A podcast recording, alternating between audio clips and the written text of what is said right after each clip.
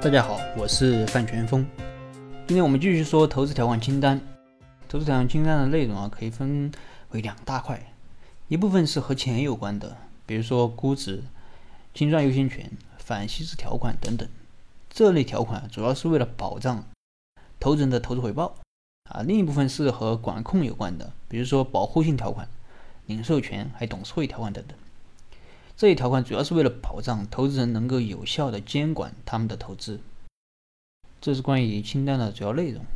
另外呢，还有一点需要注意的是，投资清单的法律约束力。通常来说，投资条款清单里面除了保密条款、税收和费用、排他性条款之外，其他的条款均不具有法律约束力。因为清单啊，并不是最终的协议，最终的协议还需要等投资人进场尽调之后。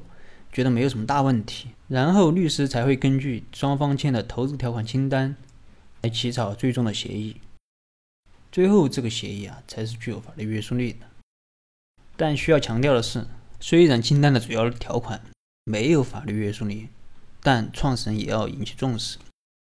有些创始人一听说清单没有法律约束力，就不重视清单，就随便签，哪知道后面的协议就是根据清单来起草的。如果你后面想反悔，除非有非常合理的理由，否则很容易让交易陷入僵局，甚至无法达成交易，而且还容易在投资圈落下一个不诚信、不专业的名声，对后续的融资也会造成影响。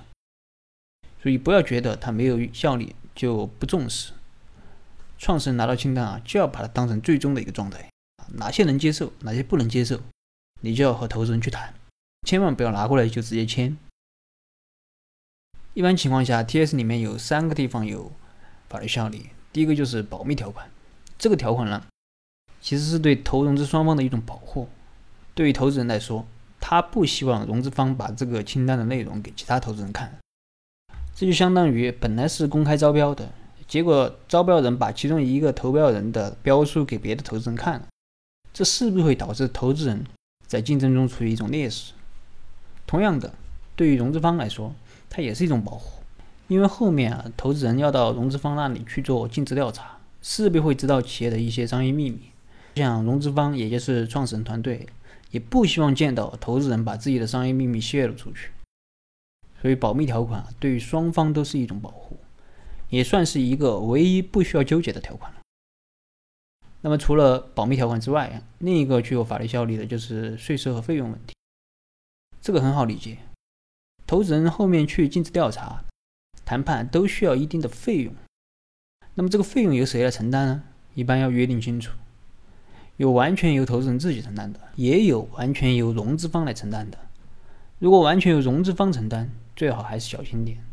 为什么这样说呢？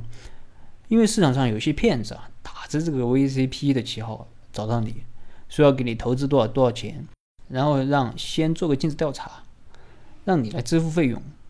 或者让你去找指定的中介机构做尽职调查，结果尽调完又以各种理由拒绝投资你，所以这点要注意。